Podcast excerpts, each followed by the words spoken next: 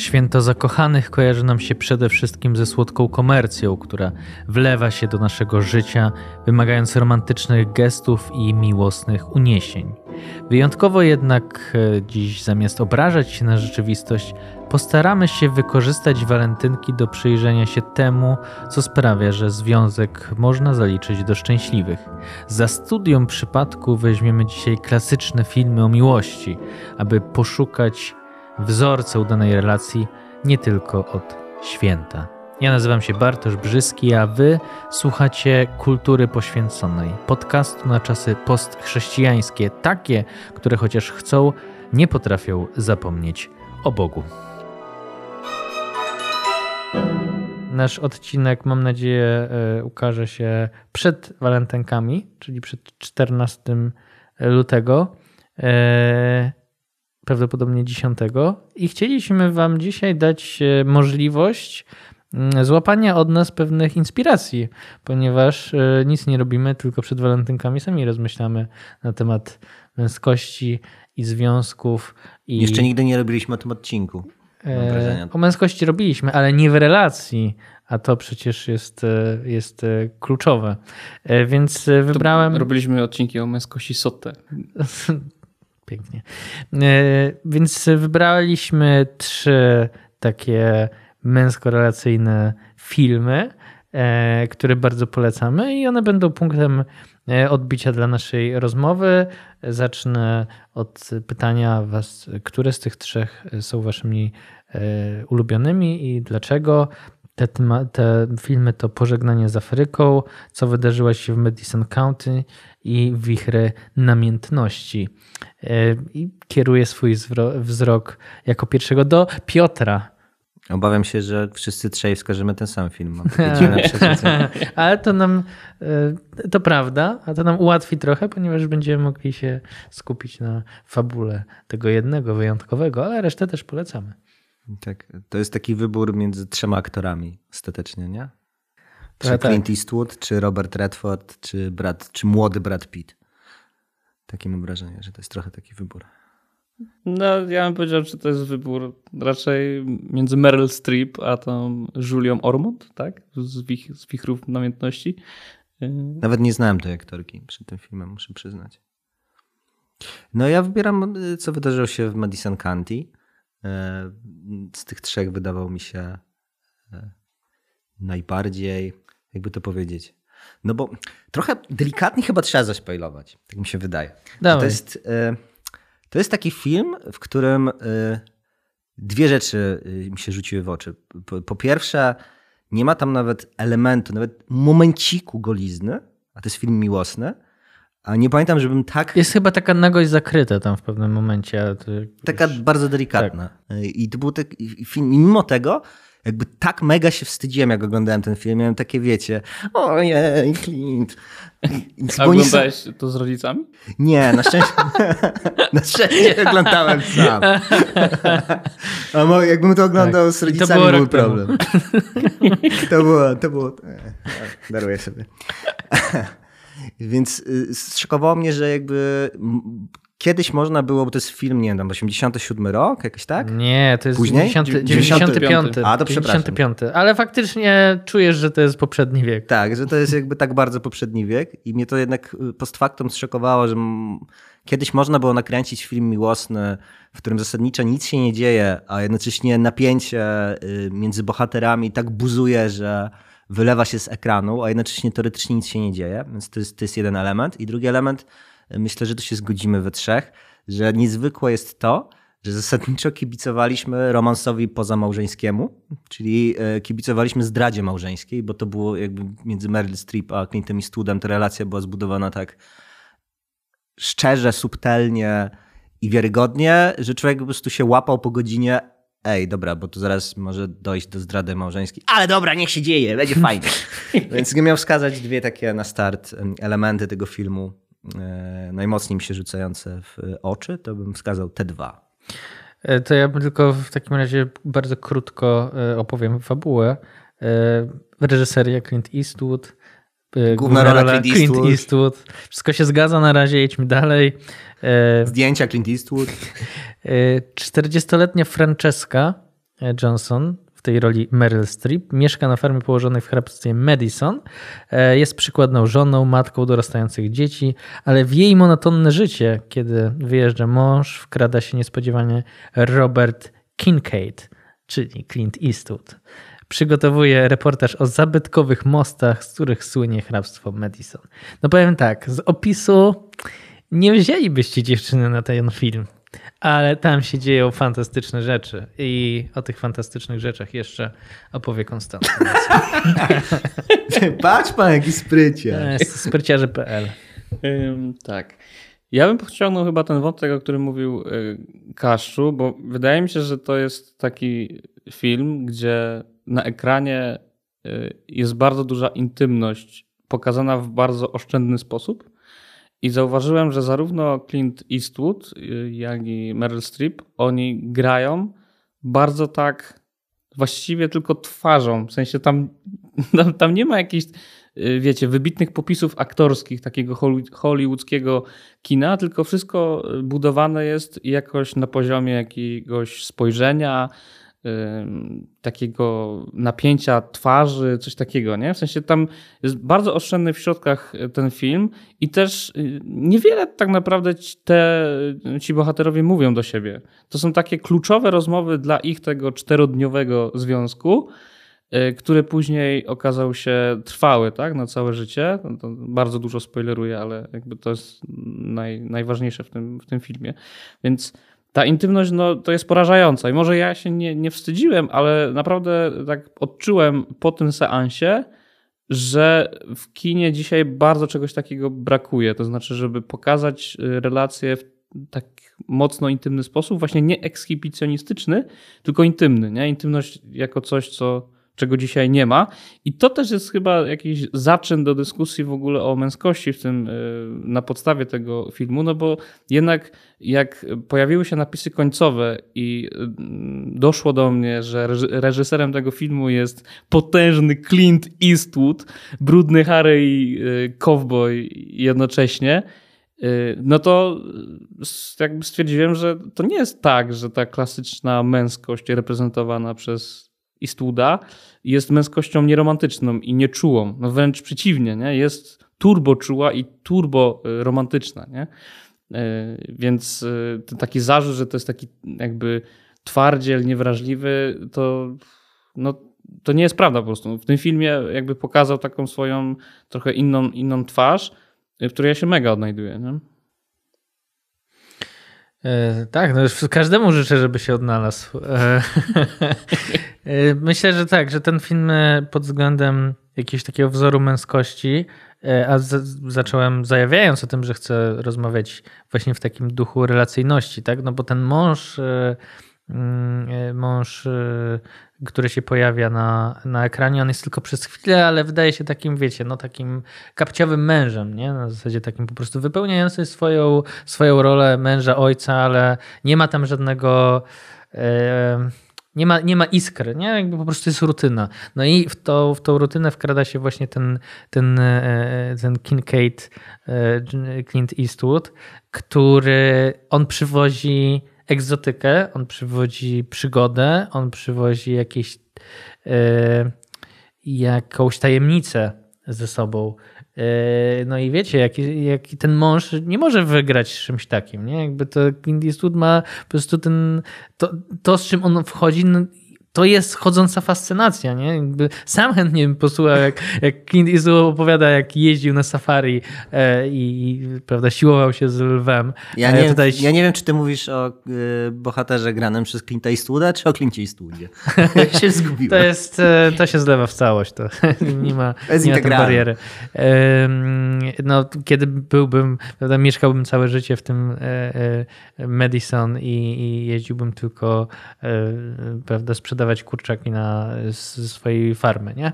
Y, nie mam nic z tym złego, po prostu trudno z tym konkurować.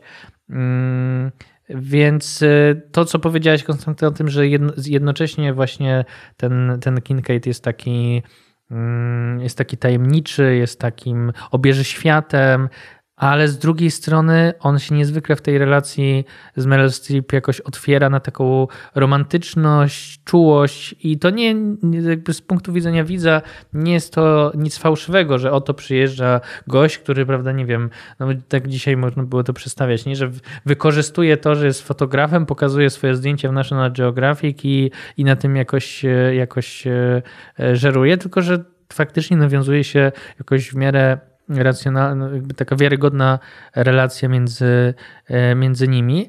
No bo e, oni jakby top Wayden odpowiadają hmm. nawzajem swoim tęsknotom, nie? Jakby Meryl Streep mówi o tym, że Boże, jak dobrze poznać w końcu kogoś, kto wyrwał się z tego i jakby realizuje Był te marzenia. poza granicą stanu chociaż. Tak, nie? realizuje te marzenia, które ja miałem w młodości. Tam jest taki dialog mhm. z nimi, nie? A y, jeszcze przed zawiązaniem się bardziej intensywnej relacji y, Clint Eastwood mówi y, Boże, jak ja dawno nie jadłem domowego obiadu. Jakby to, to nie jest tak, że tylko dla Meryl Streep Eastwood jest atrakcyjny, tylko właśnie ta domowość i ta zakorzenienie Meryl Streep też jest jakoś pociągające dla Eastwooda, nie?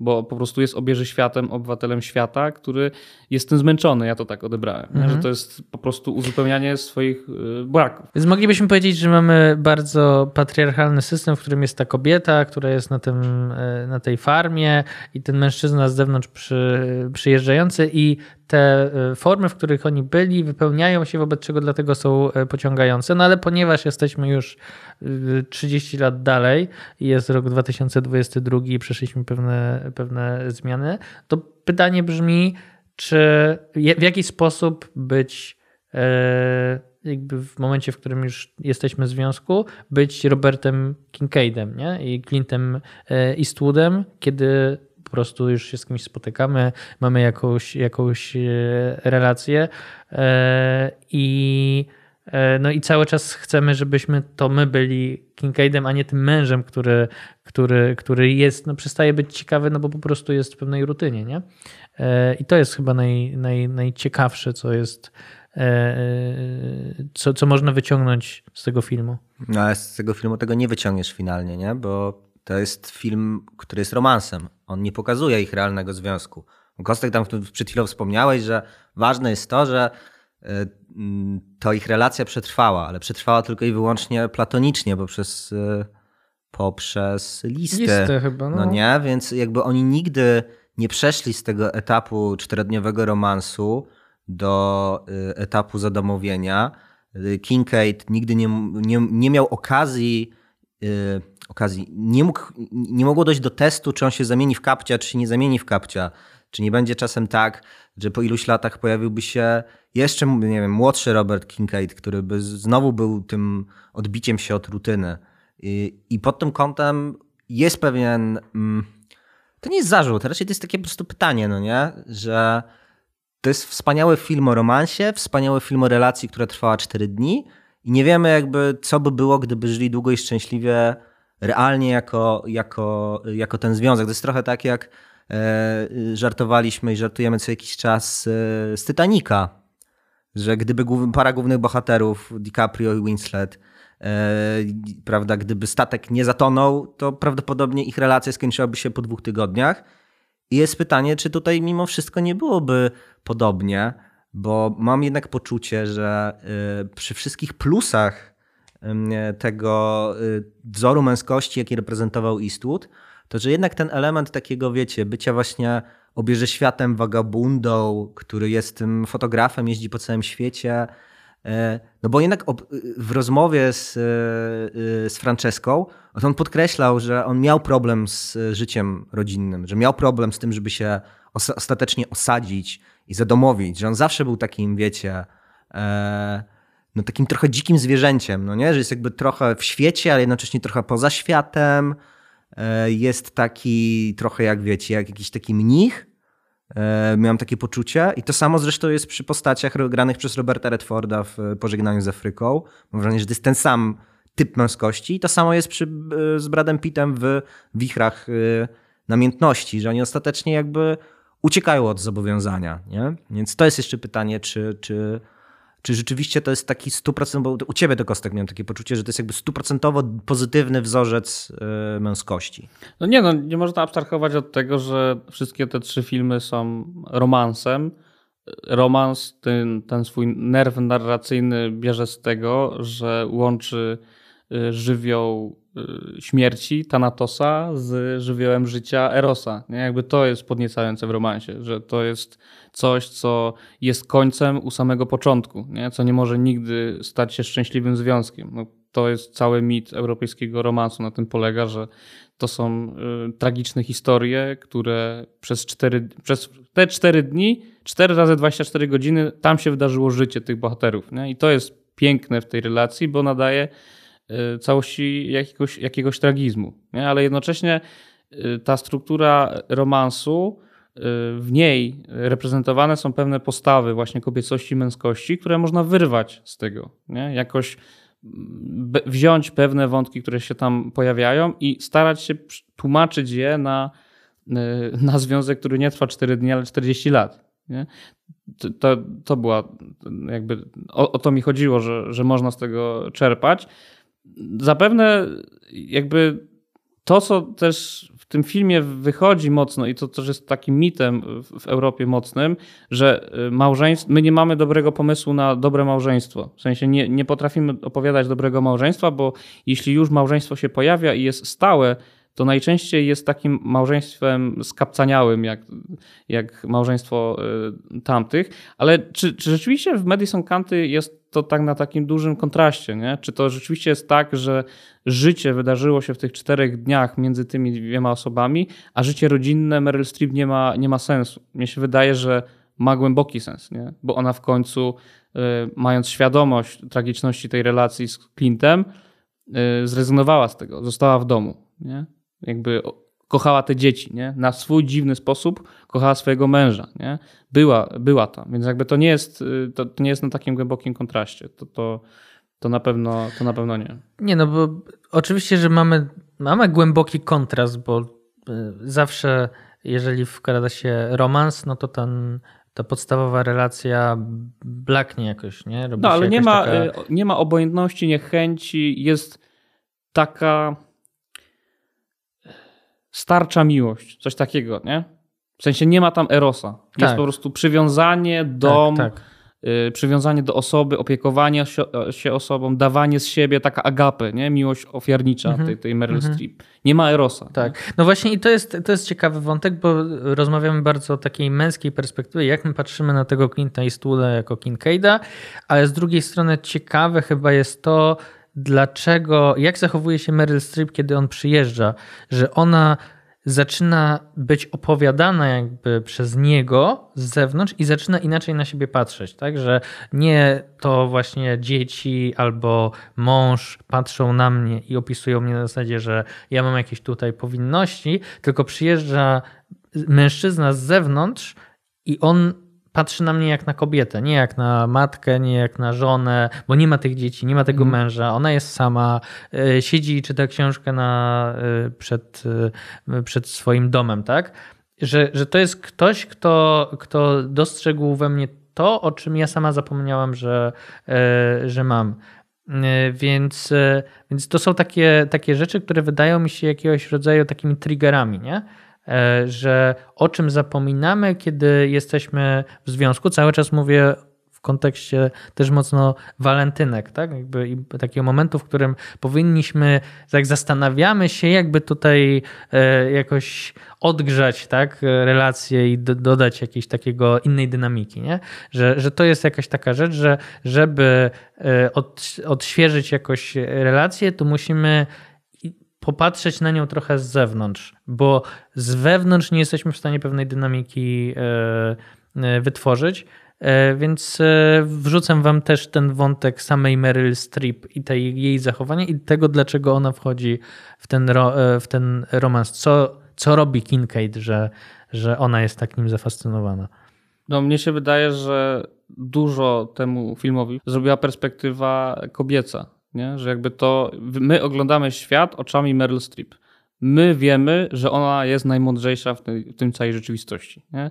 Ona jest mądrzejsza od swoich dzieci, y, amerykańskich wsiurów, które na włoski obiad przygotowany przez migrantkę nawalają y, litry keczupu, bo inaczej te amerykańskie prowincjonalne kubki smakowe nie potrafią przyjąć niczego innego. Y, jakby widzimy, że ona samym wzrokiem patrzy na nich i mówi: Boże, dlaczego mam takie dzieci? Nie? Jak w momentach słabości. Patrzy też na swojego, swojego męża, typowego, y, prostego człowieka, pracy. Trochę właśnie jak matka na, na syna niejako, że on już jest taki właśnie, tak. że, którym się trzeba zaopiekować. Nie? Tak. I w tej kluczowej y, scenie, gdzie, gdzie jest ta dyskusja z Clintem Eastwoodem, czy czy uciec od męża i od dzieci, czy nie, to ona bardzo logicznie i, i przekonująco mówi, że nie, to nie ma sensu, nie? bo tam będę nieszczęśliwa i będę cię obwiniać, że nie mam domu i, i że tam mnie ktoś nienawidzi, a chcę być dobrym człowiekiem, a tutaj jak zostanę, to, to przynajmniej będę cię mieć w pamięci tych czterech dni, które nigdy nie, nie mogą zostać zniszczone. Nie? Jakby I ona y, jest podmiotową rolą w tym wszystkim. Nie? Clint Eastwood jest po prostu człowiekiem, który przyjechał na amerykańską wieś wyleczyć swoje y, skołatane, dzikie serce. Nie? A ona jest y, reżyserką całego tego przedstawienia. Nie? I, I, to nie jest patriarchalny film, to jest antypatriarchalny. No właśnie, bo to jest też taki pozornie, ten, ten, ten patriarchat często jest taki pozorny, nie? że się wydaje, ale to jest jak pytanie, kto ma tutaj w tym układzie władzę, nie? kto jest ten. I ewidentnie summa summarum to, e, to Meryl Streep e, e, rządzi rzeczywistością. To ja odpowiem na Twoje pytanie bardziej bezpośrednio. Co zadziałało tam? Moim zdaniem zadziałał wehikuł czasu. To znaczy, w rozmowie z Eastwoodem ona była w stanie na moment, po pierwsze, wyjść z autodefinicji zdefiniowania samej siebie przez pryzmat tych już jakby e, ról, które już się bardzo opatrzyły, tak? czyli matka i żona, w których funkcjonowała od wielu lat. I tam był taki fragment rozmowy, gdzie e, jak ona mu powiedziała skąd jest, chyba był z Bari i on mówił, byłem tam, robiłem tam zdjęcia. Był w Bari, tak. Byłem w Bari i tak, byłem na tym dworcu. Tak, tam była taka knajpa. Ja tam siedziałem. Tak, siedziałem przy oknie. I ona się zdała sobie sprawę, że ona też tam siedziała, jeszcze zanim ostatecznie trafiła do Ameryki, zanim została tą matką i żoną. I nagle się okazało, że oni wiecie, że jakby to. Ja to tak odebrałem, że to pokrewieństwo dusz zaczęło się na tym poziomie, że oni jakby byli na tym samym krześle. Więc jakby już mieli jakby wspólne spojrzenie i to już jakby zdecydowało, że ona była w stanie się mocniej otworzyć. I że on nie tylko jakby wyciągnął ją z tych podstawowych dwóch ról, którymi ona się definiowała, ale też jednocześnie jakby o niej pozwolił poprzez rozmowę yy, trochę wyobrazić sobie tak trochę bezpiecznie, no bo jakby ostatecznie ona się nie zdecydowała za nim pójść. Alternatywne życie. Jakby w ciągu tych czterech dni trochę jakby żyć tym alternatywnym życiem, trochę jak przeżyć po prostu marzenie, którego ona nie chciała później e, niszczyć tą decyzją o pozostawieniu rodziny. Ja to tak czytałem. No, ja bym dorzucił tutaj jeszcze jeden wątek, który bardzo koresponduje z tym, co e, było poruszane przez nas ostatnio, czyli tej, że tego, że w tej naszej późnej nowoczesności nie ma przyszłości i przyszłości, tylko jest wieczna teraźniejszość, nie? Wrzucaliśmy tam te przybitki z tych wypowiedzi coachów, no to w ramach wiecznej teraźniejszości ona powinna pójść za nim, dlatego że tu i teraz tylko to miało sens, ale w ramach wizji przyszłości, przyszłości ona wiedziała, że no właśnie, jak w tym Titanicu, że rozbicie się Titanica sprawiło, że ten romans miał sens, ale gdyby on dopłynął, to by przestał mieć tak samo tu. Tylko to, że ona nie wysiadła z samochodu i e, to ona ocaliła ten, ten, tę historię i ten, ten romans. Ja, wspaniała ta scena jest w ogóle. To... A no, kluczowe, to jest... To Tam jest nic się nie dzieje, nie? nie? Jakby, jak teraz ktoś, słuchacze nie, nie widzieli filmu i teraz bym opowiedział, że jest taka scena, że dwóch typów w samochodzie stoi, znaczy na, w korku, na światłach i jest Meryl Streep, która płacze, no nie da się tego opowiedzieć, nie? Jak się to widzi no, po obejrzeniu całego filmu, no wspaniała rzecz. Bardzo oszczędny. Super. Tak, no jedyne, jedyne z czym miałem jakoś, jakoś, wiecie, problem, że faktycznie no on, ten, ten romans osobno ma sens, natomiast dla ich relacji małżeńskiej to nic nie wniosło, nie? W sensie ten mąż dalej był jaki był i To, to No nie mąż jest... się nigdy nie dowiedział, nie? Mąż się nigdy nie dowiedział. Ona tam później mówi, że, że to jest coś, co uratowało jej życie i w, i w ogóle, ale w jaki sposób też nie za Nie bardzo się, Nie się wiadomo. dowiadujemy, nie? Więc, więc tutaj akurat się nic nie nic nie e, Chociaż może w takim sensie można to czytać, że ona jeszcze przed poznaniem Clint'a Eastwooda odczuwała ten, no, krzywdę, że chciała podróżować po świecie, a skończyła w ten, na amerykańskiej prowincji jako y, matka i, i, i żona. No i zasadniczo przeżyła ten, ten romans, ale on tylko i wyłącznie był romansem, nie? Że, tam, że to marzenie tak naprawdę nie było alter, marzeniem o alternatywnym życiu, tylko po prostu y, chwilą przerwy, nie? urlopem od, od, od swojego życia, od swojej egzystencji, coś, coś takiego. Nie? Więc Ja- nie, mogła nie mieć y, wrażenia, że przegrała swoje życie, że tak je przeżyła. Po prostu Mhm. takie jest życie? Mhm. że się jest w roli i trzeba być odpowiedzialnym. No, tyle. Pod tym kątem uważam, że ten romans z Eastwoodem dowartościował jej e, prowadzony e, sposób życia. Tam jest też znowu taka scena, A, tak, gdzie oni rozmawiają i ona w pewnym momencie się zacina i mówi e, coś, nie pamiętam już dokładnie. Tak naprawdę na bank cię nudzę, nie mam ci nic do powiedzenia, jestem nieciekawa, na pewno nie chcesz już ze mną rozmawiać, skończmy tę kolację. A wtedy to, nie gigachat, tylko e, Sigma Male Clint Eastwood, bo do tego powinniśmy też przejść, to jest wzorzec Sigma Male. E, Sigma Male Clint Eastwood mówi nie, jakby to jest, jakby wszystko jest super, jesteś pełnowartościowa, taka jaka jesteś teraz. I ja mam poczucie, że to też to, to odgrywało rolę, że ona jakby post factum jakby poczuła trochę to życie, którego nigdy nie miała przez te cztery dni, a jednocześnie Eastwood e, tę swoją właśnie jako reprezentant tego nigdy w pełni nieprzeżytego alternatywnego życia potwierdził ją w tym życiu rodzinnym. Więc ona Mhm. trochę, wiecie, symbolicznie miała jedno i drugie jakby. I jakby Tak, to to- dawało jej siłę, że ona była w stanie, bo później też jest ta informacja, że ona wspominała, że ona jeździła na ten most, gdzie się spotykali, na tą polanę gdzieś tam do tego miasta dalej. I że jakby to dawało jej takie, no właśnie osadzenie w dwóch światach yy, yy, po części, co było tak w ogóle pod... Jeszcze na koniec mówiłeś, że to jest totalnie niewspółczesne, no tak, no jakby taki film dzisiaj nie mógłby powstać. W sensie jakby z, z mojej osobistej perspektywy, to Meryl Streep wykazała się takim rodzajem złożonej dojrzałości, która jednocześnie była mega ciężka emocjonalnie do zrobienia, że trudno mi sobie wyobrazić dzisiaj tego typu rozwiązanie yy, yy, takiego splotu fabularnego.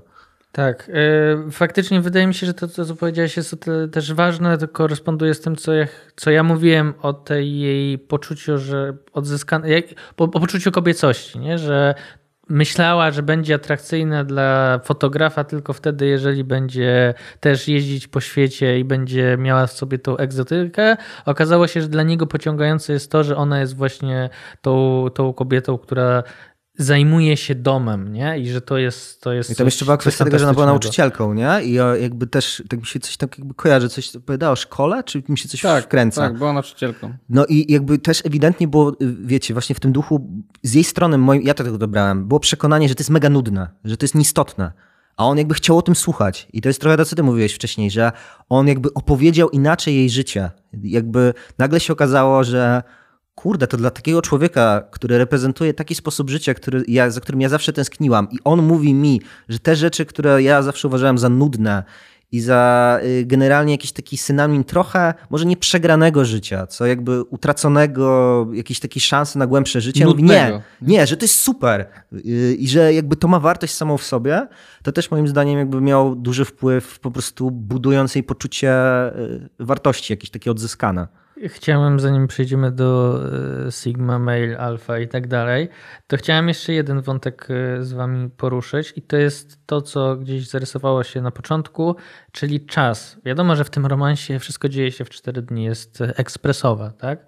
Ale generalnie faktycznie i w tych klasycznych romansach e, i w ogóle w tych opowieściach, tych, tych, tych naprawdę chwytających za serce filmach, czas budowania relacji raczej jest długi. E, Odświeżyłem sobie e, pamiętnik, czyli film dla e, Rachel McAdams i Ach, Ryan Gosling. Będę o tym dużo mówił, jest, jest najwspanialszy. I wiecie, i jakby to, że kluczem jest do tego, że to tak długo trwa. Wiadomo, że ten początek jest e, dosyć burzliwy, ale później to wszystko, ta tęsknota, to, że powracają po latach, wiecie, jak, jak, w, e, jak u Markeza, nie? Tam w, w 100 lat samotności. Nie 100 lat samotności, tylko y, Miłość w czasach zarazy. Mhm. Miłość w czasach zarazy, nie? Że, że to wszystko jest takie, wiecie, rozpisane na. E, nie chodzi o to właśnie, że wszystko było już tu i teraz, nie? Tylko, że to ma wszystko trwać, to ma mieć swoją dramaturgię. Nie ma, nie ma jakiegoś takiego właśnie, y, nie wiem czy, czy romansu, no tutaj mówię akurat to wszystko długo, ale jakby nie ma dramaturgii, nie ma wagi, coś, co jest, y, co jest szybkie, nie? Tylko im dłużej to, to wszystko, im więcej jest przeciwności, to, to, to ma zdecydowanie inną, inną wagę. Yeah, so, you know... I'm not a fighter, I'm a lover. I don't, no, no, because if you're a lover, you gotta be a fighter. How so? Because if you don't fight for your love, what kind of love do you have? Nie, y, w tych romansach takich klasycznych, czy po prostu filmach miłosnych, nie potrafię się do końca y, ustosunkować do, do, jednej rzeczy, która jest najbardziej chyba niepokojąca w tym wszystkim. To znaczy, że nie da się posądzać tych ludzi o nic. Oni nie działają zgodnie ze swoją wolą często, ani też często, czy w ogóle nigdy, zgodnie z rozumem. Czy, jakby, czy to jest wina Meryl Streep, że patrzyła na potężnego Istuda, który yy, jakby bierze tam prysznic czy coś takiego, nie? Jakby czy to, jakby, czy winą tej laski z wichrów namiętności było to, że potężny Brad Pitt wracał z polowania uwalony jakąś krwią niedźwiedzia? Jakby, to jakby one nie są temu winne, nie? Po prostu to się wydarza, nie? Tam, tam to się wydarza i one po prostu albo oni, nie? Bo to, to działa na, jakby analogicznie, nie? To nie jest tak, że kobiety tam są zachwycone jakimś mężczyzną i ten, tylko tak samo działa to w drugą stronę, nie? I tu nie ma nie ma żadnej podmiotowości tak naprawdę, nie? Jakby to ci się dzieje w życiu i ty jesteś takim człowiekiem rzuconym w, y, w fascynacji jakąś osobą i masz dwa wyjścia. Albo y, jakby zgwałcić to wszystko w sobie, co cię ciągnie do tej osoby i powiedzieć nie, halt, bo racjo, bo prawda, moja wola, bo tutaj moja rola, moja odpowiedzialność, czy właśnie druga strona, nie? I to jest ta, ten urok, że pierdolić to wszystko, nie? Jakby życie jest tu i teraz, nie? I tak naprawdę nie wiem, dlaczego akurat do tej osoby pociąga mnie to w tym akurat dniu, ale być może trzeba za tym iść pomimo wszystko, nie? I to, to, jest, to jest niepokojące, w sensie, bo no dojrzała miłość nie wygląda w ten sposób, nie? że jakby rezygnujesz ze swojej woli i, i ze swojej racjonalności, bo jakby to nie jest miłość, nie? to jest jakieś zwierzęce y, takie... Z, zwierzęca fascynacja nad y, Bradem Pittem, który ma w sobie ukrytego niedźwiedzia, jak tam cały czas w tych wirach namiętności pobrzmiewa. Nie? To, to nie, jakieś, nie jest to ludzkie, kurde. No. A mimo wszystko jakoś to jest ten nerw, który czyni te romanse atrakcyjnymi. Nie? Że właśnie tak. to jest arcyludzkie, no nie? No bo jeżeli to jest topos kultury, archetyp kultury od wieków, odkąd jakby narodziła się kultura, tak jakby jak popatrzymy, o czym jest, y, co jest kamieniem węgielnym fundamentalnego dla kultury zachodniej dzieła, czyli y, Iliady, no to dwóch typów naparzało się o kobietę, nie? I z tego wyniku, wynikły rzeczy, nie? I to też jakby do końca nie było racjonalne w swoim założeniu. Tak? Parys, który zaczął pożądać Heleny, wiedział, że nie wolno mu tego e, czynić, ale jednocześnie to była kurwa Helena trojańska. I wow. Hilton. Jaki Hilton? Co? Co? Paris Hilton? Boju. O mat, o Chryste Pan. Przebacz mu Pan. No i to nie była... A, myślałem, Ostatnio wyszedł jakiś w ogóle dokument, e, gdzie Paris Hilton już powiedziała, że żałuje tych wszystkich swoich seks taśm i że w ogóle była manipulowana. To każdy by żałował. Ale wróć, przepraszam tak. Piotrze. No. Helena Trojańska i Paris Hilton, e, który pożądał e, Heleny Trojańskiej. I bo ty użyłeś kostek wyrażenia zwierzęce, no jednak nie wiem, czy to jest kwestia właśnie zwierzęcości, no nie? Bo jakby tak być, tak wiesz, tak bardzo precyzyjne. A może to, tak, może zwierzęce, ale właśnie nie w kategoriach pejoratywnych. W sensie jakoś takie pierwotne, biologiczne, coś takiego Mhm. wykraczające poza, wykraczającego poza język, poza kulturę. Mhm. Bo mnie denerwuje, że cały czas mówimy męskość, kobiecość, strata tata. Nikt nie wie, co to jest, nie? Bo to jest coś pierwotnego, co nas wyprzedza. To jest jakieś takie doświadczenie, które no jakby uderzyło mnie to, jak widziałem tą scenę tego, jak podgląda Meryl Streep, poważna kobieta tego Clint'a Eastwooda, nie? Przecież tego nie da się opowiedzieć w sposób racjonalny, nie? Ona nie powinna tego robić, ona wie, że nie powinna tego robić i wszystko przemawia za tym, żeby tego nie robić, ale jednak to robi, bo coś jest w niej, co powoduje, że ciągnie ją do tego mężczyzny, nie? To jest poza językiem. No, zgadzam się. Tylko, że to pokazuje, że, yy, że jest w tym tajemnica, ale jest w tym jednak tajemnica dla mnie mimo wszystko jakby arcyludzka, w tym sensie, że ostatecznie wiesz, jeżeli by to... Bo ja nie wiem, czy to jest kwestia tylko, wiesz, czysto biologiczna. Zakładam, że część ludzi by powiedział, nie, to zadziałały tam, prawda, hormony yy, i możemy to wszystko rozpisać. Yy, to, to zostało wydzielone tam w, w jakiejś części mózgu, elo. Jakby nie ma, tym, nie ma w tym nic, yy, nic ponad to. Nie wiem, może to jest jakaś e, odpowiedź, tylko też mam poczucie, że ostatecznie to będzie odpowiedź cząstkowa, nie? że to są jakieś warunki, a zatem jest po prostu jakaś tajemnica wręcz e, duchowa, ale nie wiem, jak ją jakby wiesz, ją wyjaśnić. Nie wiem. Wróćmy może do tematu walentynek jeszcze, e, dlatego że zawsze pojawiają się dwie, e, dwie sprawy przy tej okazji. Pierwsze jest, co zrobić, co może być atrakcyjne, co może być ciekawe, a druga rzecz to jest, kim być, tak? No Jak, w jaki sposób e, zmienić ewentualnie jakieś swoje, swoje e, zachowanie, jak być bardziej atrakcyjnym dla tej drugiej strony, tak żeby ta miłość znowu, znowu zakwitła albo bardziej kwitła. E, I tutaj pojawia się zawsze z naszej perspektywy i tematu tego odcinka, no to jest po pierwsze tak to, co was pytałem w kontekście mężczyzn, wzoru męskości, który jest jakimś wzorem właśnie atrakcyjności może być w ramach y, relacji, a drugie to jest y, co takiego ci mężczyźni robią, że stają się w jakiś sposób bardziej e, atrakcyjni. No i też e, nie pytam przypadkowo, dlatego że w dużo duża liczba e, młodych mężczyzn e, czerpie jakieś wzorce właśnie atrakcyjności.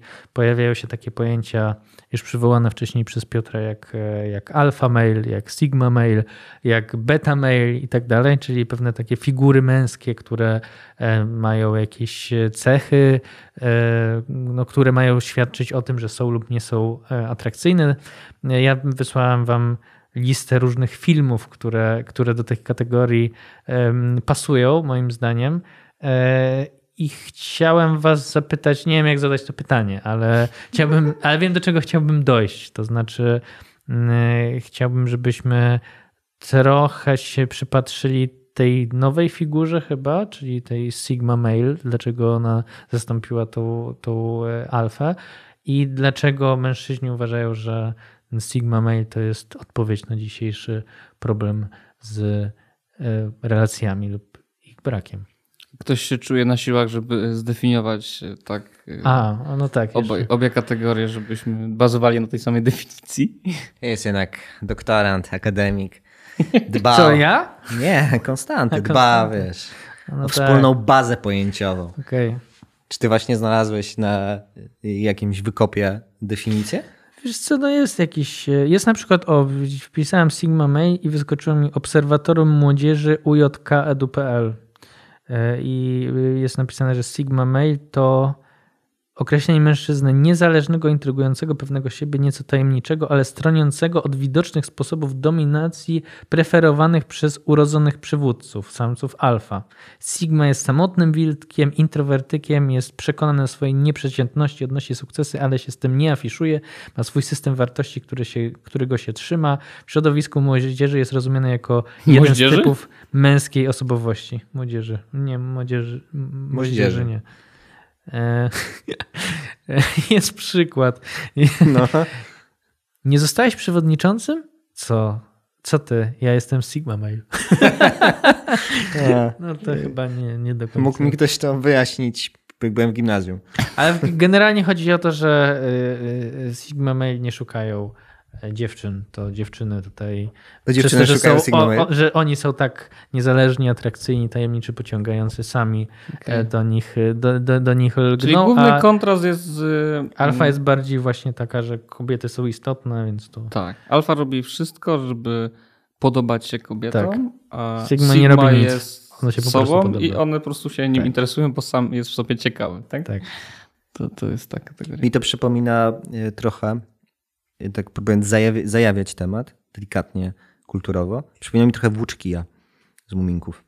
O, to jest ciekawy trop. E, Choć wiadomo, że to jest jakby Muminki, bajka, tam jakby za bardzo poza Mu- Muminkiem i, e, i Migotką tam nie ma jakby kwestii relacyjności damsko-męskiej, e, to, to trochę jest taki e, moim zdaniem włóczyki, no bo jak przyjrzymy się najmocniej e, jednak postaciom granym przez Redforda i Pita w Pożegnaniu z Afryką i w Wichrach Namiętności, no to, to są tacy mężczyźni, którzy e, mają jakąś taką wewnętrzną, e, wręcz kompulsywną momentami, to u Pita jest chyba najmocniej wyeksponowane, potrzebę, wiecie, opuszczenia domu, że oni muszą przeżywać przygody, że oni muszą polować, że oni muszą jakby sami przed sobą wykazać się jakąś taką samodzielnością i że w tym kryje się jakaś taka z jednej strony e, chęć przeżycia przygody, a z drugiej strony, że jest jakaś taka, wiecie, moim zdaniem, mimo wszystko dojrzalsza, ale wiecie, taka y, dorosła wersja bycia chłopcem.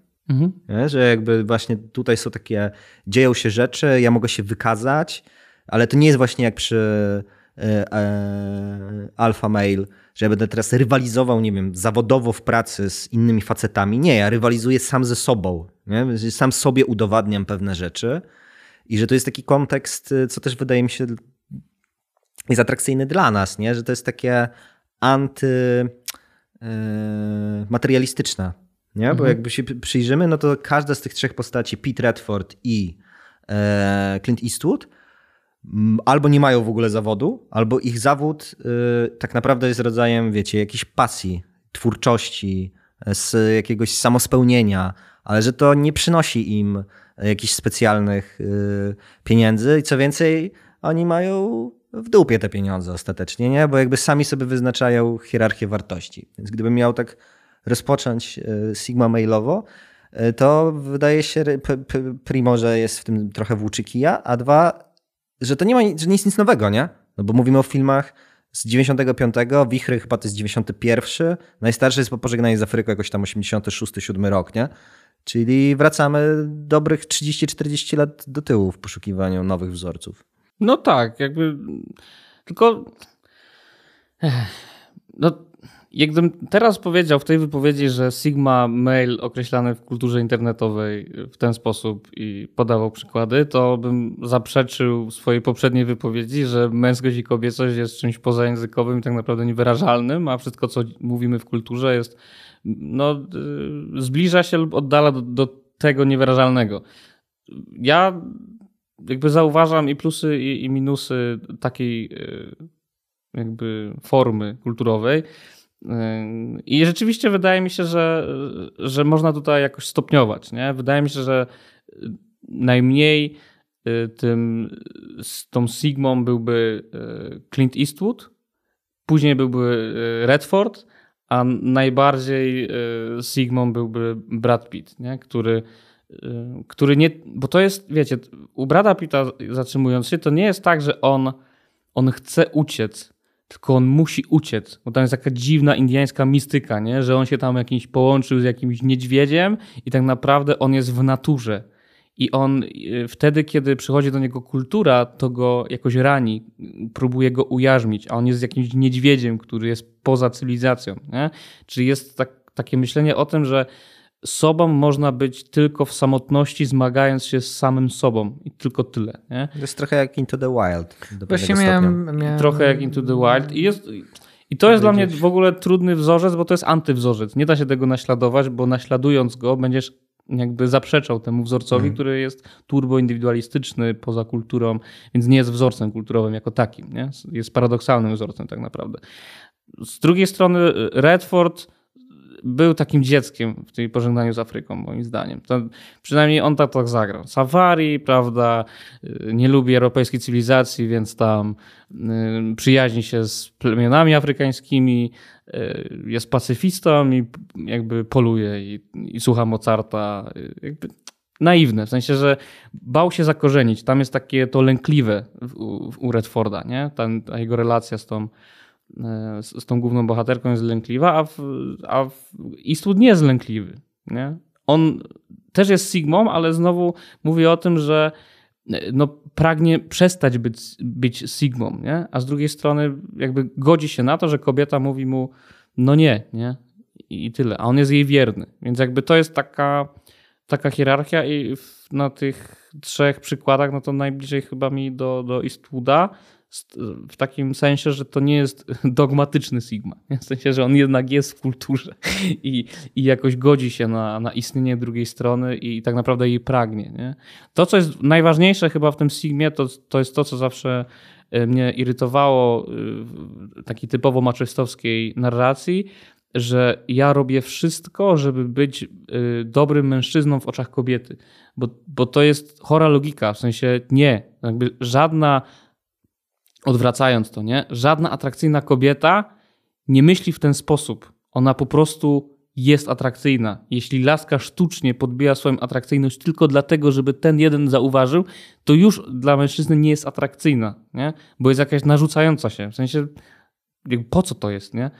Nie, no bądź jakby ciekawa dla mnie, a nie być tylko dla mnie, bo to jest nieciekawe i nudne właśnie. Nie? I myślę, że odwrotnie jest tak samo, że osoby, które jakoś chcą wyjść z zakompleksienia faceci, nie? chcąc być dla kobiet atrakcyjnych i robią ten typowy y, trójskok, y, siłka, fryzjer i stylista, no źle zaczynają moim zdaniem, nie? bo jakby to nie chodzi o to, żeby jakby dorosnąć do jakiegoś kulturowego wzorca, tylko chodzi o to, żeby sam dla siebie być najpierw atrakcyjnym, nie? Dużo wątków. Yy, Stary, samo gęste. Zadałeś pytanie. Mieliśmy notatki, Jestem mamy dum- otwarte notatki. Jestem dumny ze, swojej, ze swojego pytania, skoro wywołało to taką, e, taką dyskusję. Po pierwsze, faktycznie, jak nakierowaliście tutaj na między innymi na to Into the Wild, to jest to o tyle ciekawe, że ja w ogóle chyba bym uciekł od tego alfa, sigma i tak dalej. Ja bym zwrócił uwagę na zderzenie kultury i natury, nie? że ci mężczyźni, oni często są e, atrakcyjni dlatego, że się kojarzą właśnie z czymś dzikim, a nie cywilizowanym. E, właśnie no, w Into the Wild, między innymi tam Kristen Stewart chyba e, wchodzi w ten, ten taki przelotny romans z podróżującym, prawda, Chrisem. I, i, to, I to napięcie chyba jest w jakiś sensie kluczowe, bo mamy trochę, wiecie, i w stosunku do kobiet, i kobiety w stosunku do mężczyzn, sprzeczne zawsze oczekiwania, nie? że z jednej strony właśnie y, będą ucywilizowani, ugrzecznieni w jakiś sposób ogarniający, z drugiej strony będą mieli te, jak to w psalmach tam, nie? Że, że tam o kędziorach czarnych, że jakby, że jest jakiś dziki taki, nie? I że... Powiem tak, że nie spodziewałem się, że odwołamy się do psalmów. Tak, no. E, Erudyta. że, że, że, że z jednej strony jest ta cywilizacja, z drugiej strony jest ta dzika natura. Chodzi mi tylko o to, że na ogół atrakcyjne może być to, z czym akurat mamy deficyt. Nie? Mm, tak. E, I to też dlatego ten, ten, to napięcie romans kontra stały związek jest takie, takie y, duże, no bo w, w romansie nie masz tego ciągu, y, ciągu dalszego, tego, że to, że jesteś obieży światem, który jest skwawiony niedźwiedzią krwią, później nie ma żadnej używalności, jest atrakcyjny tu i teraz na chwilę, a mm, więc, więc to, że, że, że cały czas ta binarność, jakoś dwoistość e, jest, jest potrzebna, chyba trochę jak anima i animus, nie? że jakby musimy mieć trochę jednego, mamy i jedno i drugie i to pracuje bardzo mocno w, w, w relacji też jest jakoś chyba, chyba kluczowe. I nie da się jakby takich, można działać na tych archetypach, ale ostatecznie gdzieś tam za, za każdym razem to będzie trochę inny, e, inny układ, nie? No jest taka postać filmowa i taki film, gdzie główny bohater, grany przez Ryana Goslinga, zintegrował oba te elementy, o których mówiłeś. I to jest wyśmiewane, często wyśmiewane, zdaję fałszywie, nieuczciwie. Najwspanialszy z filmów, czyli Pamiętnik wspomniany przez ciebie. Bo chciałem zwrócić uwagę, że główny bohater, e, nie pamiętam jego imienia, uczciwie przyznaję, bo dawno oglądałem, e, ale jak oglądałem, to miałem łezki w oczach na końcu. E, Kto jeszcze nie widział, to proszę sobie obejrzeć. Gwarantuję, e, że łezki A pro- również a, się a propos pojawią. tej toksycznej męskości, która nie może się przyznać do łez, to, to ja też powiem, że, że płakałem na tym filmie. Pokałeś? No, a, wspaniale. Ja Znaczy, płakałem w ogóle na wielu filmach. Na na- Interstellar płakałem też na przykład. Też. Na, wzruszyłem się na ten, na Madison County. Co się Też się wzruszyłem. Wzruszyłem się bardzo. Ja No dobrze. Ja akurat nie. nie. na tych chyba, ale, ale To później ale oczywiście też się wzruszam. Możesz powiedzieć, na których filmach płakać, jak sobie przypomnisz. I, ale chodzi mi o to, że główna postać grana przez Goslinga, e, on jakby integruje te dwie rzeczy. To znaczy, z jednej strony jest takim gościem, który jest wewnętrznie pewny siebie, potrafi zagrać w romans, to jest początek prawda, filmu, e, jednocześnie jest jakby samodzielny, ma w sobie taki element e, po prostu samoorganizacji. Jest, y, jego postać jest, jakby pochodzi z niższej klasy społecznej, ale jednocześnie on się tego nie wstydzi, nie próbuje jakby grać kogoś, kim nie jest. Później, prawda, trafia na front, jest żołnierzem, wraca i zajmuje się budową domu. Czyli jakby ma element, wiecie, bo ty Bartek mówiłeś kultura natura, a moim zdaniem jeszcze to jest, można to i trochę inaczej opowiedzieć, czyli element zadomowienia i osadzenia, a z drugiej strony ten element jakby wyjścia trochę takiego romansowego, gdzie ten romans jest jakoś rodzajem, wiecie, wyjścia na moment z zadomowienia. I on ma te dwa elementy i relacja y, między Goslingiem a y, Rachel McAdams przez cały ten film moim zdaniem jakby pokazuje, że oni grali tymi dwoma elementami. I na końcu jakby to, jak się skończyło, no łezki, no. Łezki. Coś Łezki wspaniałego. Me, łezki me. Łezki me. Więc jakby wiadomo, że jak jest traktowany pamiętnik jako typowy wyciskacz łez, ale mam poczucie, że z, z perspektywy naszej Nie widzę w tym dyskusji... nic złego. Nie, po pierwsze nie widzę w tym nic złego. Po drugie Ryan Gosling jest wspaniały. Tak samo jak Tom Hardy.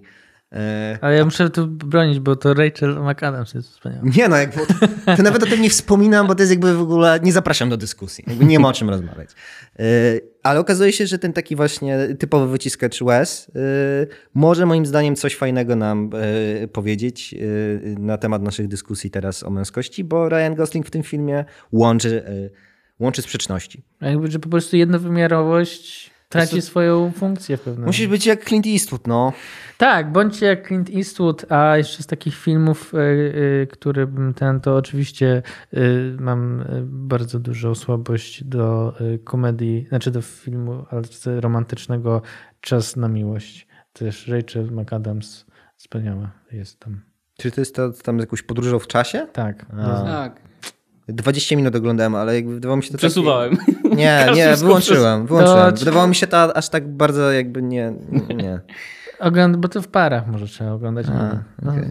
Więc, ale polecam. Jak już polecajki były filmowe, co warto oglądać w walentynki i nie tylko, to, to zamykam swoją listę. Fajnie. Y, Mnie w tym odcinku brakowało jednego. Y, Napalałem się na to, że będziemy prze... robić przerywniki muzyczne, nie tylko filmowe. Być może to jest pomysł na jeszcze inny odcinek. Być może tak. W tym No, być może odcinku nie. było, było gę- gęsto. Tak, dziękujemy za wysłuchanie y, 35 odcinka o męskości. Dobra, idziemy się teraz poprzytulać. Moja pierwsza wielka miłość zaczęła się i nagle skończyła boleśnie, zbyt późno. Zwłaszcza dla mnie, a nie dla ciebie poświęciłem dużo energii Na to co było dla mnie wtedy najważniejsze Najlepsze. Dla mnie tylko, a nie dla ciebie Czy skończy się